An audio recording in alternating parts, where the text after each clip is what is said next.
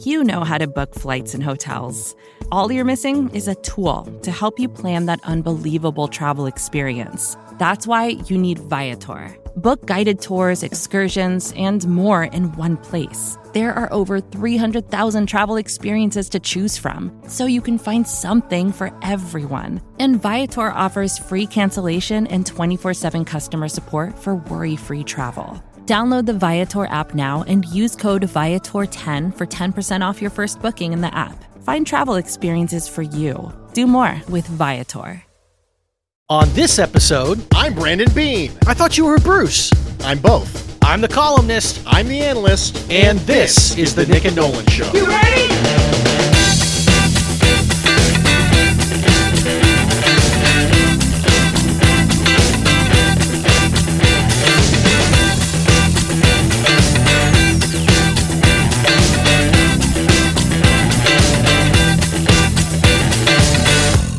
listening to the Nick and Nolan Show, a Buffalo Rumblings podcast with your host, Nick Bat Sometimes I'll start a sentence and I don't even know where it's going. I just hope I find it along the way. and Bruce Nolan.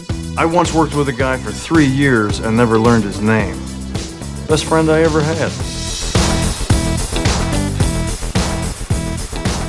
Welcome, everybody. Thank you so much for joining us for this edition of the Nick and Nolan Show, a Buffalo Rumblings podcast.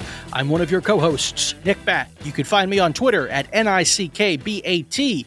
Along with me, Bruce Nolan. You can find me on Twitter at Bruce Exclusive. That's right. And so today we are going to do a podcast that is actually dedicated to talking about something that you just wrote about, right, Bruce? Yes, I just wrote a uh, fairly significant article for Buffalo Rumbling. Significant in size. I have no idea if it'll be significant in, in reader feedback or impact, but I just wrote a big article for Buffalo Rumblings on, at this point now, we're coming up on three years. We're coming up on the third anniversary of Brandon Beane. And I thought it would be a good time to kind of take a retrospective on Brandon Beane. And as you start to see the plan unfold for how to build the Bills, you start to look back and go, okay, I, see what I see what the plan was. A lot of people say that you can only really gain perspective from looking backwards, not forwards. And there's all sorts of, you know, philosophy, philosophy and religious contexts to that phrase, but it applies in logistics as well. It's easier to see the plan looking backwards than it is to see the plan lo- moving forwards. And so now that we've seen a bunch of steps, it's time to just take a pause real fast and just go back and walk through the steps that Brandon Beane implemented to rebuild the Buffalo Bills. Okay. So, I mean, initially we had a conversation, I think it was last year, talking about the draft. And, and it was consistently one of the things that you were making a point of is that we don't have the data to trust that these guys are going to do the things that we think they ought to do or that we think are smart or anything like that.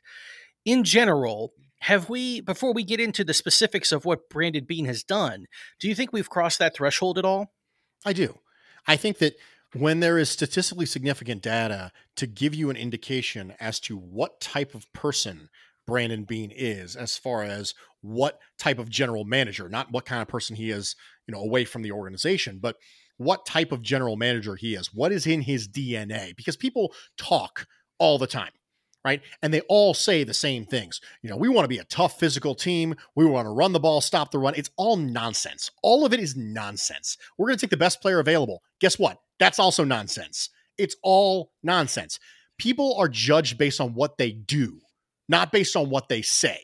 And so at the very beginning, when you say, well, we're just going to take him at his word, I'm not going to take him at his word. His word is garbage. I'm the trash man. I come out, I throw trash all over the, all over the ring, and then I start eating garbage. There is no reason to take him at his word. They all lie. For goodness sake, there was a wonderful thing going around Twitter today that was screenshots of the Arizona Cardinals head coach Kliff Kingsbury saying, Well, Josh Rosen's our guy. And then Matt Rhule talking about how excited he was to coach Cam Newton in 2020. Well, Cam Newton just got cut, and Josh Rosen is not the quarterback in Arizona. You can't take them based on what they say. They say nonsense. You only can judge people based on what they do. And now we have enough instances where if a situation were to present itself in the future, we would be able to look back at the past and say, okay, here's how Brandon Beane has historically acted in these similar situations. Or here's how I think he's going to act based on these traits that he exhibited in the past. And so, because of that, it's starting to kind of round into form. The opinion and the DNA of Brandon Beane is starting to come into focus now. And because of that, I think we can say, yes, we crossed the threshold. We have what I would consider to be statistically significant data to indicate that we know Brandon Beane has a good idea what he's doing. Okay. So, how do you want to start? Do you want to talk about what you know the Bills were, what the state of the Bills was at the time that he came on board? I mean, I can do my best with that. If you then want to fill in the holes, yeah, go ahead. We, okay, which is that we had we had cut ties with a Mister Rex Ryan after he chose not to shave before a press conference. Uh, not for just that reason, but that was definitely a thing that happened. I remember specifically, I think it was a Matthew Fairburn tweet that had like a side by side of Rex Ryan on day one at the ADPRO Sports facility in the suit, clean shaven, you know, looking looking very very uh, presentable and ready to go. And then at his last press conference with the stubble, and he just looked beat down and tired and all of that. So we had moved on from Rex Ryan. Doug Whaley was the GM but the Bills Brain Trust had hired Sean McDermott, and we had just had the first draft of Sean McDermott's tenure. And that was the draft where he picked Zay Jones and uh, Matt Milano and Dion Dawkins and those guys. And now the Bills had got rid of all of the front office staff, all of Doug Whaley, his assistants, his uh, front office personnel, and all of the scouting department. And the Bills then, after the draft, bring in Brandon Beane. Is that suitable to start? Yeah, I think that's a suitable, a reasonable facsimile of where we were as far as putting it in audio format. I think that that's a reasonable way to start. Enter Brandon Beane, stage left. You know what I mean? Yeah, yeah. Okay. So your your article was I, I, think I understood this correctly that your article was attempting to allow to like take on Brandon Beane's voice. So if, if he's in an interview with the Pegulas and at the time Russ Brandon and maybe uh, Sean McDermott probably wasn't present, but with the Pegulas and Russ Brandon and or anybody else who had some sort of decision making power with the organization, and they were asking Brandon Beane, what are you to do with this? You were attempting to present an outline of what Brandon Beane, at least based on what he has done, what he may have told them he wanted to do. Is that right? Yeah, it's completely impossible to know exactly what the plan is because we weren't a fly on the wall during that conversation. But there's obviously things that didn't happen, right? There were moves that Brandon Beane wanted to make that didn't get made. We know that. That's it's completely impossible for it to be otherwise. There were moves that he wanted to make that he didn't get to make. In addition, there were things that popped up that were surprising to him. There is no chance that he planned for Richie Incognito deciding after his restructured contract that now he's mad and he's going to walk away. There was no chance he had planned for Eric Wood's scenario obviously we kick the tires on Antonio Brown, right? There's all sorts of things that didn't necessarily flesh out the way he thought he was going to, but I try to keep it fairly high level so we can really talk not necessarily about individual moves, but based on the categories of moves, like the phases. And that's really important, more so than even being steps. They're really phases. And an organization has a life cycle and there's phases to a rebuild. And so as we go through these, I think it's important to note that it's really a high level philosophical construct. It's really okay, where are we right now as a organization and where should our priorities be? And how many items are we going to discuss? I have 8 phases to talk about. Okay. So phase one, which I guess you could also say is like your first priority. What's the first thing you're going to do, Mr. Brandon Beane, if you come in and we hand you the keys to the Buffalo Bills? What would you say his answer was? I would say his answer was we need to bring in top flight front office talent. This is an organization that has made historically bad personnel moves over the last 20 years. The Bills' first round picks from 1999 to 2016 were not exactly something that spoke to a really strong front office that could evaluate talent. In addition, they've had some less than stellar free agent classes come in. And really, if you can't get good players, then it's going to make the rest of your job really hard. No matter how good the coaches are, not being able to bring in the right talent is going to be the death knell of an organization. So, the most important thing right off the bat is let's evaluate the front office right now and let's bring in top front office talent. And Beane did that. Joe Schoen, Lake Dawson, Brian Gaine. he brought in these people and said, listen, these guys are rising stars in this profession. All of them could go on to be GM somewhere else.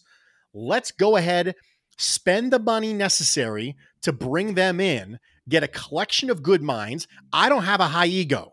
That's one of the important things about Brandon Beane. Brandon Beane is not threatened by Joe Schoen. He's not threatened by Lake Dawson. He wasn't threatened by Brian Gaine. He wasn't scared one of them was going to outshine him. And I know that sounds really strange saying it, but you'd be surprised because football has a tendency to collect alpha male sort of personalities. And a lot of these people have surprisingly fragile egos and are threatened easily. But Brandon Beane wasn't. And so, step one, let's bring in, let's inject front office talent and let's take care of this foundational piece of the front office before we go any farther. Okay. So you have hired your people. You know, Joe Schoen, Brian Gaine, who ultimately did wind up becoming a GM shortly after his stint started with Buffalo in Houston. And then, you know, that they decided that Bill O'Brien was a better GM than Brian Gaine, And then, you know, now Brian Gaine is back with us. So we all, I think we can all tell who won out on that. And what do you want to do next? The next thing we need to do is we need to evaluate the current roster. I need to get me being Brandon Beane. I got to get with Sean McDermott and I have to get his feedback. He's been here for a little bit. He's ahead of me on the tape. He's ahead of me on the discussions.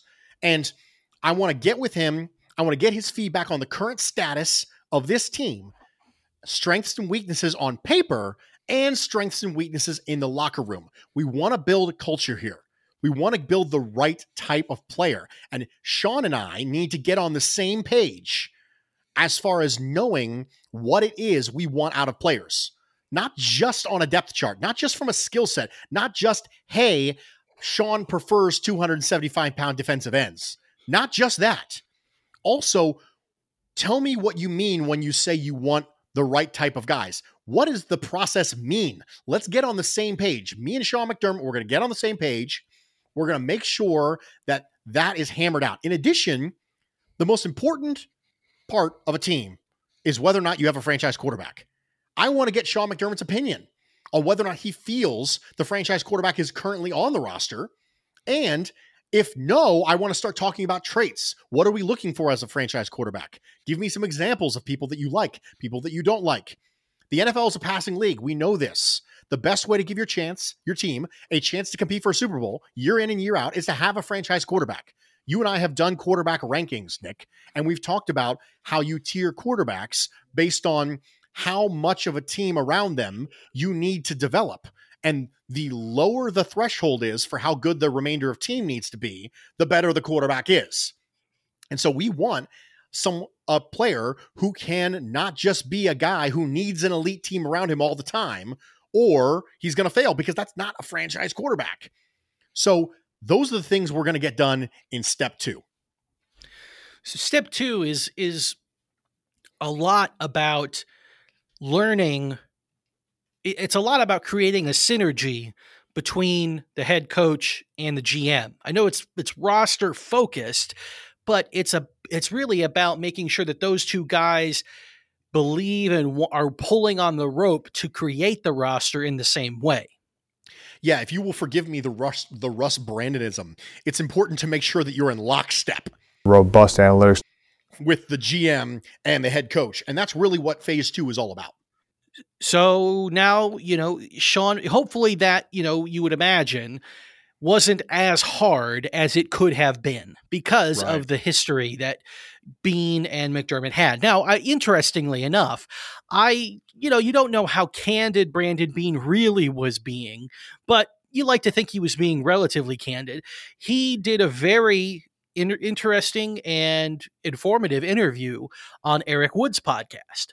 And, you know, he painted, you know, whether or not this is accurate or not, but he painted his connection and his relationship with Sean McDermott as I think a lot more distant and professional and sort of um, acquaintance ish rather than close friend ish than I think a lot of Bills fans interpreted whenever Brandon Beane was hired.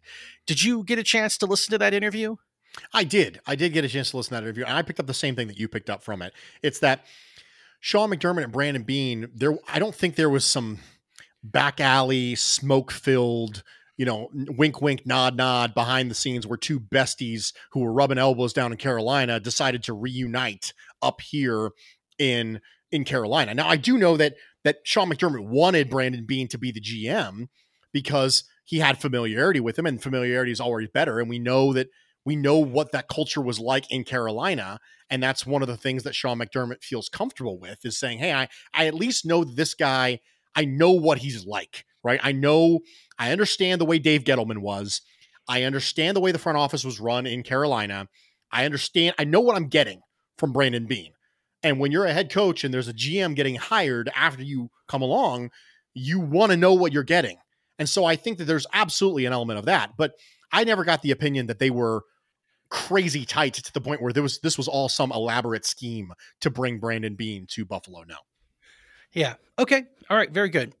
So, you know, again, assuming that it was a little bit easier, at least if nothing else, because they can reference the good things that they shared, the good experiences and the good products that they were able to collaboratively participate in in Carolina. You know, so hopefully they got on the same page relatively quickly about what they wanted to do here in Buffalo. But now you're on the same page. Okay. So you've got your front office guys that you believe in, that are your people.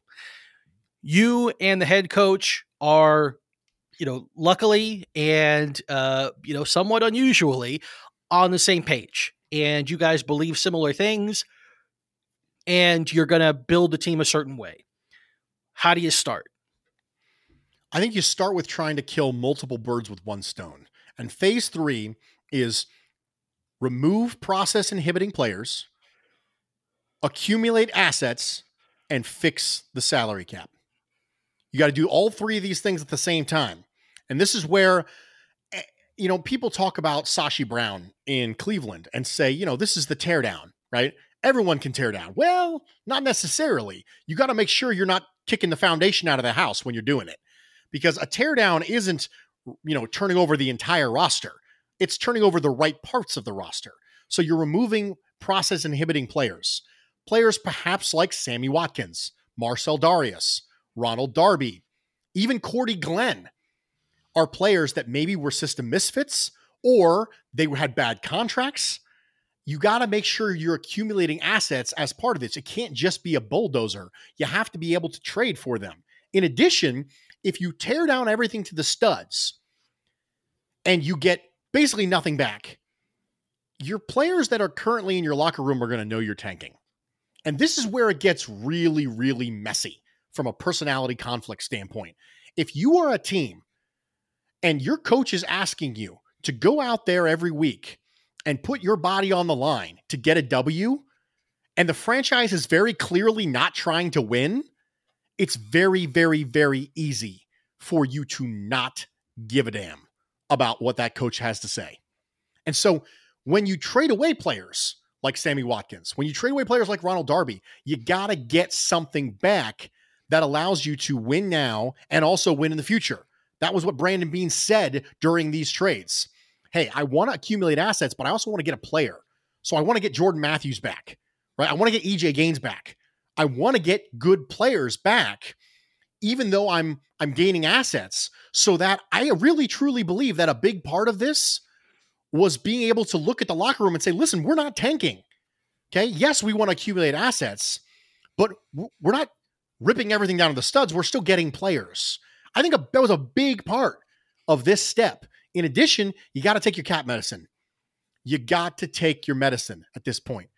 You're going to have massive amounts of dead cap. We get that. But if you consistently give big fat contracts to the wrong people, and for goodness sake, you transition tagged Charles Clay, you brought him over on a ridiculous contract. You have players, Marcel Dareus' contract was terrible. You got to get out and you got to rip the band aid off, and it's going to hurt now, but you got to get ahead of it.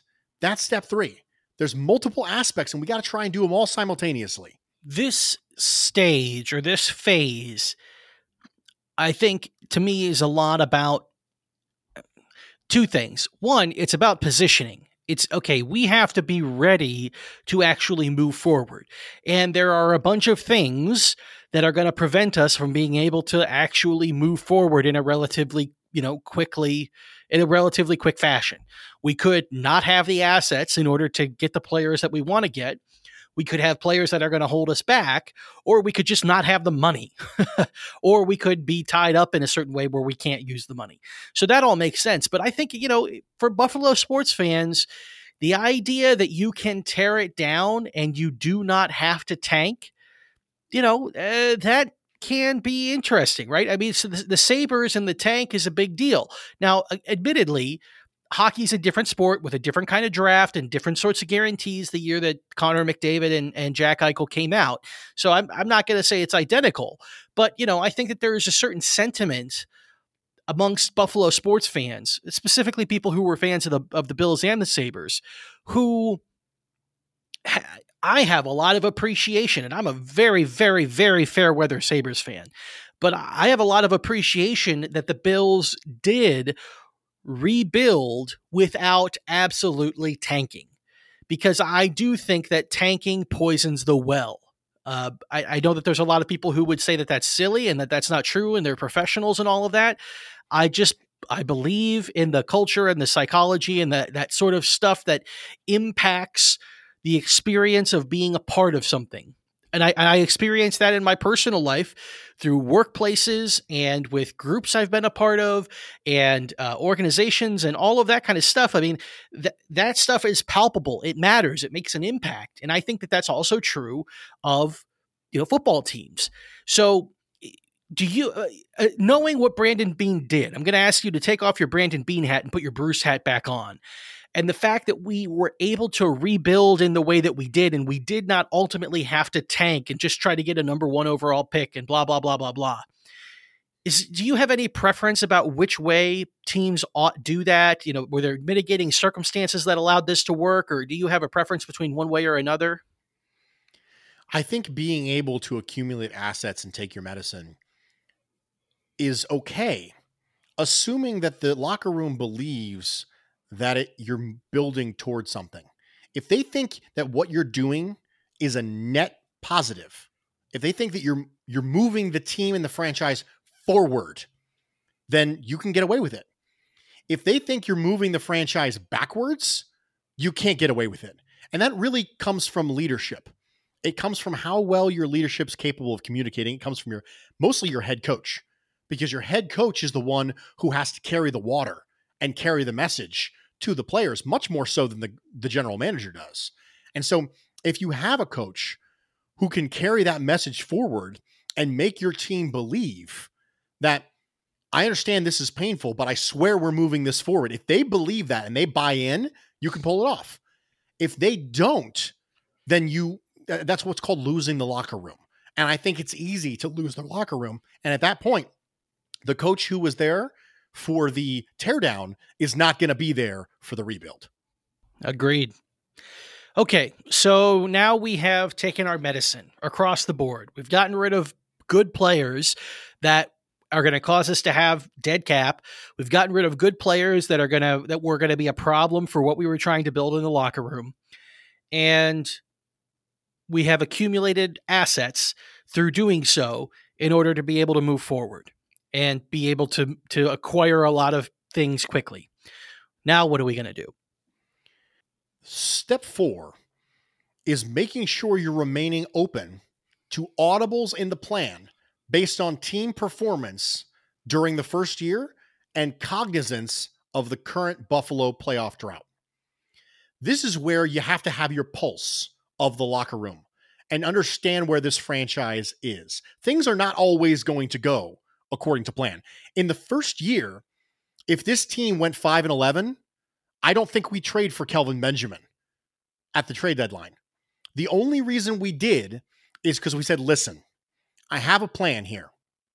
I wasn't expecting us to be in the playoff hunt at the trade deadline, but I have to remain flexible as Brandon Beane in the situation. I have to remain flexible to know that we're within striking distance of ending the drought, which for this franchise and this organization has been an absolute monkey sitting on our back we have to remain open to calling an audible with the plan. We accumulated all these assets, but the point of accumulating these assets is to build a team to get to the playoffs. Well, we have a chance to make the playoffs now. So let's make sure we're open to that and cognizant of the playoff drought and the fact that our offense needs a little bit of a spark. And I would make an argument we don't make the playoffs without Kelvin Benjamin because he helped us win the snow game against the Colts. So I understand that overall, in the grand scheme of things, that move was a bust for the Bills. Trading a third and a seventh for Kelvin Benjamin, in the grand scheme of things, didn't work out. But I'd still make an argument we don't make the playoffs in 17 and end the drought. And the droughts ended in 2020 at the end of the 2019 season. That drought gets ended now instead of then because we don't have Kelvin Benjamin to help get us those points and get us those types of catches that we needed in that snow game. So, step four, phase four here is you got to remain open to audibles. You got to keep your head on a swivel during that first year because you have to be cognizant of where this organization is. All right, let's go ahead and take our first break. We will come back and go through the last four phases that Bruce has surmised Brandon Beane has gone through in order to rebuild the Buffalo Bills. Stick with us. Support for this show comes from Sylvan Learning. As a parent, you want your child to have every opportunity, but giving them the tools they need to tackle every challenge, that takes a team. Now more than ever, educational support tailored exactly to what your child needs can make all the difference. That's why parents have trusted Sylvan Learning for 45 years as the ultimate teammate in their child's educational journey, instilling in them a love for learning and a passion for reaching the next level. And Sylvan's Insight Assessment can identify gaps in learning and areas that could be of concern for your child. It's a 360 degree view into your child's learning that you can't find anywhere else and helps ensure that your child didn't miss something in school that might put them at a disadvantage in the future. And right now, it's the best price of the year at $29. Go to sylvan29.com to learn more and get your child's assessment for only $29. That's S Y L V A N 29.com. Welcome back, everybody. Thank you so much for joining us for this edition of the Nick and Nolan Show, a Buffalo Rumblings podcast. I'm one of your co hosts, Nick Bat. You can find me on Twitter at N I C K B A T. Along with me, Bruce Nolan. You can find me on Twitter at Bruce Exclusive. Okay. So you got to be ready to strike when the iron is hot, right? You got to be you got to be willing to take a jump that may be quote unquote premature. You know, it certainly wouldn't apply if you were truly truly tanking. An opportunity presents itself, you'd say, "No, sir, not not time yet," right? But part of this plan for Brandon Beane was to be open to opportunities that would come about okay so those presented itself and we can look back and, and and talk about some of those things that came about what other things were in mind and on the docket for brandon beane So, step five, phase five of this plan is inject message carrier players at positions of need. Okay, so we have come into the team. Brandon Beane came into the team after free agency in 2017 was already over. And the draft was over. And now he comes in. So this is his first free agent period. We know he can tear down. He know he can trade away players. We know he can trade for players by getting Kelvin Benjamin. But at this point, your first free agency as a general manager, inject message carrier players at positions of need. Well, one of the big positions of need is we don't feel like we got a lot of pocket push. And we know somebody who we worked with in Carolina who can probably take care of that for us. We might even have to overpay to get him. But bringing in Star Lotulelei, someone who is process as the day is long, someone who will show this team, hey, these are the kind of players this organization pays. We pay people like Star Lotulelei. That's who we pay. Reinforces your message, not just from an internal standpoint, because I mentioned earlier that what you say doesn't really matter. What you do matters. As a GM, do you think players don't also think that? Players know that it's all horse crap. They know it's all PR nonsense, but they also know who you pay. And this entire point was based around Brandon Beane saying the players know who you pay. They see who you pay. And if you pay Star Lotulelei and if you pay Trent Murphy, those are the kind of guys you pay, then the team goes, okay, I get it. That's the kind of player that this team's willing to give good contracts for. I want a good contract. So I need to be more like those players. In addition, when you get paid more money, you have more influence. That's just the way it is. It shouldn't be that, but it is. Highly paid players are looked at differently from players that you bring into the organization. When you bring in a fourth round pick, they look to your star players. And if your star players are players who aren't setting good examples, that's different. So, step five is inject message carrier players at positions of need. This is your first free agency period. It's important that you pay the right types of people. Let's get it done. That makes perfect sense. Uh, it kind of goes back to getting on the same page with the head coach. And then now what you're doing is you are showing players that that's also where the money is. That's not just what you want to try to build in the locker room and what you want the names on the paper, you know, in the program to be players who have these characteristics, but you're also going to put money in that place in order to make sure that the players understand that that's what you want out of them and that they're going to be rewarded for it. Absolutely. It's not just about it's not just about soft skills. It's also about real tactical decisions that you as a player can make to get paid and to provide for your family. So this helps reinforce the stuff that the stuff we're just saying, we're not just going to blow smoke up your rear end and then let you walk and not pay you. We're also going to bring in more people who are going to pay this. And for the younger players who don't know any better, they might think this is the way organizations are run in the NFL. Their agents might tell them, "Hey, you know, it's not it's not necessarily like this everywhere else, just so you know." And they might start to appreciate that because they're going, wow, how lucky am I to get drafted into a place that puts its money where its mouth is? And that's part of step five. All right, go ahead, move on. Step six is identify and acquire franchise quarterback and defensive cornerstone. There's no question that they're trying to build a similar chassis to Carolina in Buffalo. And in Carolina, the reason they made the Super Bowl was because of Luke Kuechly and Cam Newton. And so when Brandon Beane goes, okay, it's time. We have the assets we accumulated earlier in this plan. We have established that the drought's over. We've won ourselves some goodwill. We need to identify and acquire a franchise quarterback. So let's buckle down. Let's scout these quarterbacks. This is a good quarterback class. Let's make sure that it can happen. In addition, Sean McDermott's defense is very linebacker centric, and having a star athletic middle linebacker can go a long way. So let's find one of those. So we're going to sit here and we have the assets where we don't have to wait for those players to come to us. We know how important they are, and it's too important to leave to chance. In fact, if I could sum up Brandon Beane's draft philosophy in one sentence, it would be it's too important to leave to chance.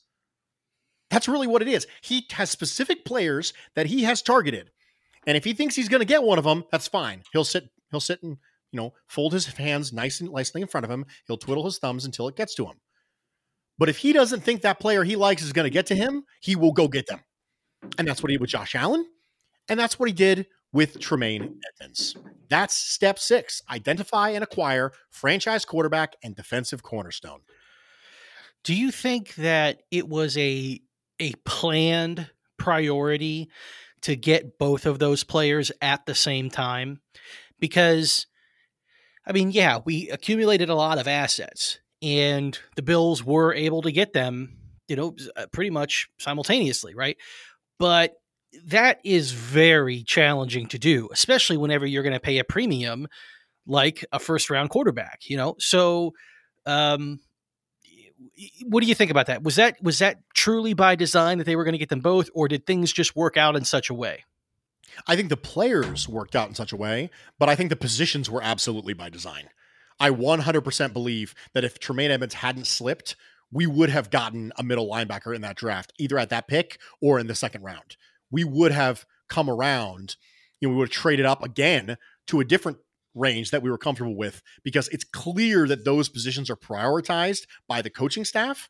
And as such, if you think about it, they might view franchise middle linebacker as being almost in the same tier as franchise quarterback. Not the same, obviously. He said over over and over again, it's a it's a quarterback driven league. He doesn't say it's a middle linebacker driven league. But with the way offenses are progressing in this era, having really athletic linebackers is the only answer to Lamar Jackson.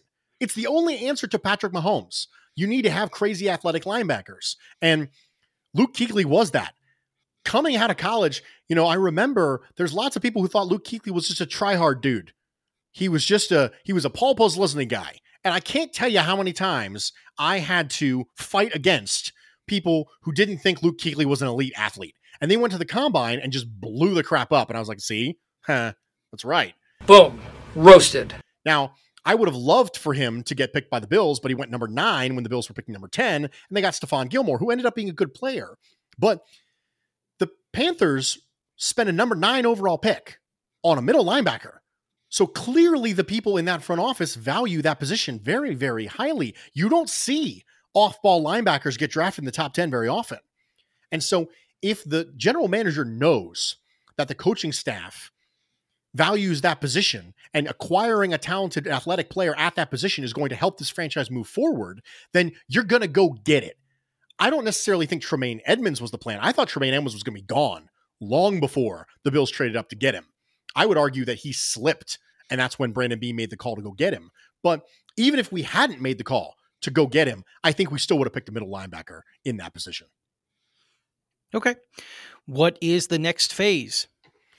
Phase seven build offense around franchise quarterback strengths with non developmental players. You and I talked about this when we were talking about building around Josh Allen, making sure that you are isolating the variable and not building around him with players who are also developing.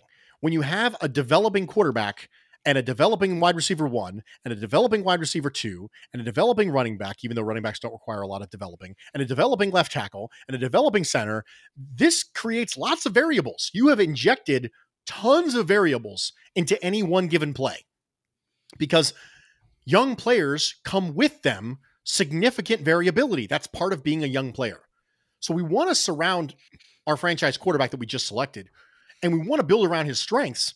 We want to select players to go around him that are not developmental. This is where rebuilding the entire offensive line and the entire wide receiver corps in free agency. For goodness sake, Brandon Beane rebuilt the entire offense in the 2019 offseason. He built the entire offense with free agents, saying, listen, I know that you're going to get a higher ceiling player in the draft because that's what the draft is for. It's for acquiring those superstars that never make it to free agency. But right now, we need stabilizing force around our franchise quarterback. Because if Josh Allen continually plays with the level of talent he played with in 2018, we're never going to know if the guy's any good because the offensive line's abysmal and the skill positions are terrible.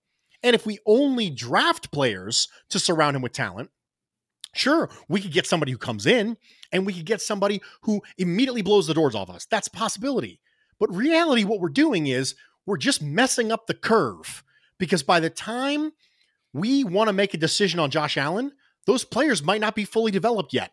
So let's get a sure thing at wide receiver. Let's get a sure thing on the offensive line. Let's go get the players that we know will stabilize this offense around our franchise quarterback. This is uh, something that we spoke about on an entire an entire pod about whether or not adding an elite wide receiver would potentially cause problems for Josh Allen because it would accelerate his clock because people would say, oh, he has this elite receiver. And my concern was, well, what happens if we think that he has an elite receiver in Henry Ruggs or Jerry Jeudy or CeeDee Lamb or whoever, you know, Laviska Shenault or whoever? What if we think that we've given him that weapon and ultimately we haven't? And we don't know that because that person is not a determined, you know, figured out commodity yet, an established commodity. And then that's also why I, you know, I, I kind of figured this all out as the Stefon Diggs trade happened. And I was responding to that and experiencing, you know, how I was thinking about it. It's why I was such an advocate for AJ Green for most of the offseason because despite his age and him and Cole Beasley and John Brown all being of the age that they would have been and that the wide receiver room would have been old, for me, that would have given us, though, some definitiveness about what Josh Allen has to work with, and that that would have allowed us to determine whether or not Josh Allen actually was the guy or not. We didn't have to worry that maybe we drafted Sammy Watkins, but Sammy Watkins was never really going to be who he was going to be. And his teammate in eh, Clemson, who was you know considered a far less desirable prospect, and DeAndre Hopkins is actually the one who comes in and has the career that everyone thought Sammy Watkins maybe was going to have, right? So Stefon Diggs moves the needle for this specifically for me significantly because he is again that known commodity and he is such a better everything than AJ Green, younger, cost controlled, all of that stuff. And you know, I know that this is something that you're saying is was Brandon Beane's for for him to do the things that he wanted to do to rebuild the Bills. Well, this Stefon Diggs move of providing Josh Allen with a legitimate bona fide number one receiver who is already a known commodity, not someone through the draft, that really, really helps me believe that we are actually doing this. And maybe they would say, well, we drafted this this player and we saw him at pro day and we watched all the film and we interviewed him and we we know we know that he is the number one guy. Okay, that's fine. But for me, it's a lot easier to believe that specifically about Stefon Diggs than it would have been about Tee Higgins or Laviska Shenault or Henry Ruggs or whoever else it would have been that the Bills, Justin Jefferson, that the Bills might have gotten in this year's draft. So that ties right in with the final step. Phase eight acquire talent to polish roster and ascertain status of franchise quarterback while preparing for potential quarterback contract decision. Now, you want to know if Josh Allen's the guy. You've done what you needed to do. You surrounded him with known commodities at important positions so that you can make an informed judgment on Josh Allen. So we need to acquire some talent to polish the roster so that we can ascertain the status of a franchise quarterback. But also, you don't draft a quarterback with the intention of not signing him to a second contract.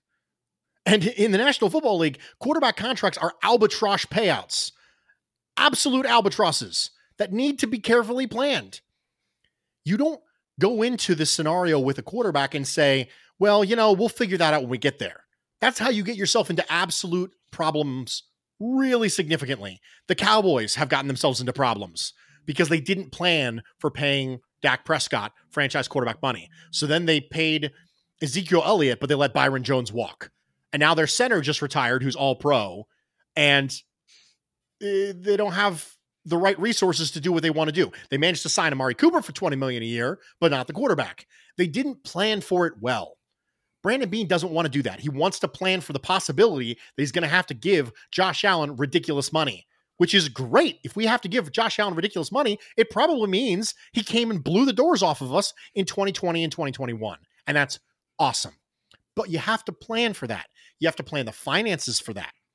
And what that means is that we can't be giving people massive six year deals in free agency right now with fat signing bonuses that we can't get out of.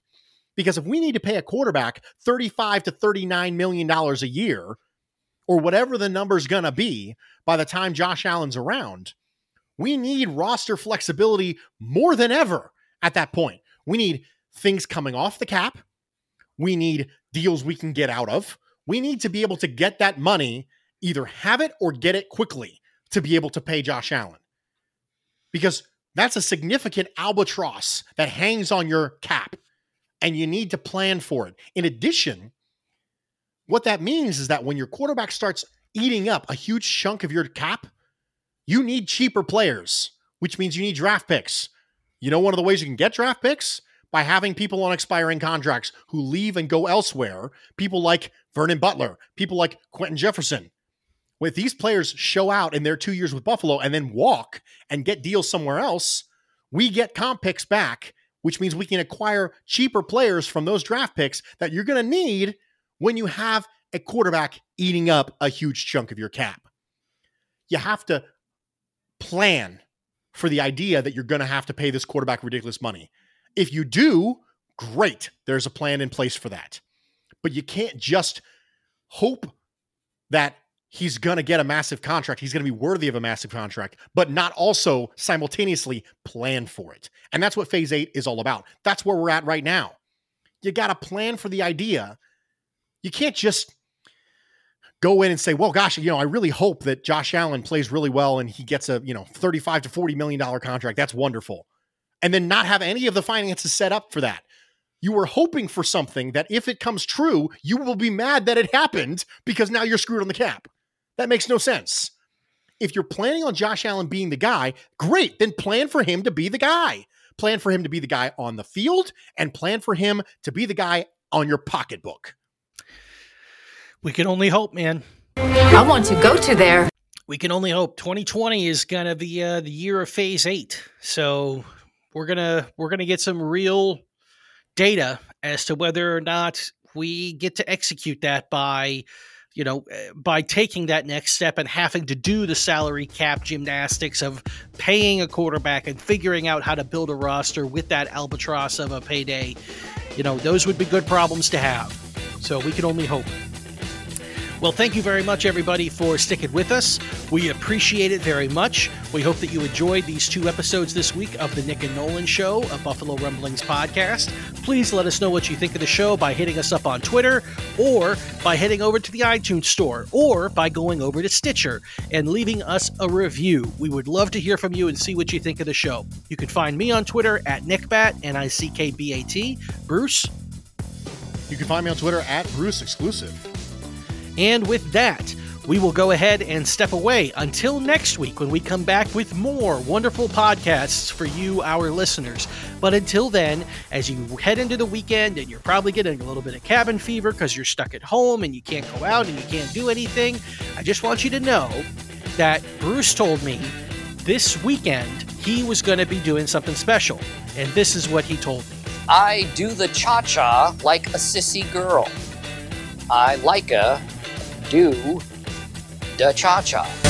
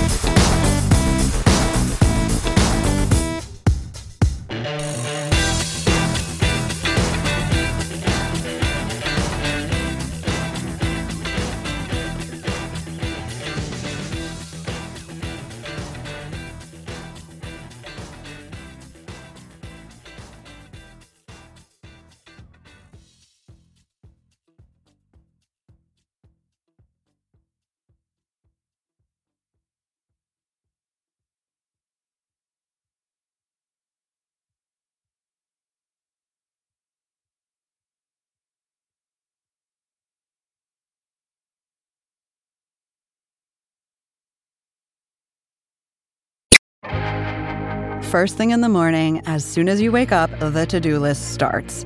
Does the car need gas? Hopefully those leftovers are still good. Why did I get CC'd Call on mom? no. You can't escape the to do list, but you can make the most of your me time with a relaxing shower using Method Hair Care products. Try Pure Peace Volumizing, Simply Nourish Moisturizing, or Daily Zen Shampoo and Conditioner for daily use. All formulated with long lasting fragrances and are safe for color treated hair. Reconnect with the best version of yourself. Visit methodproducts.com to unleash your inner shower.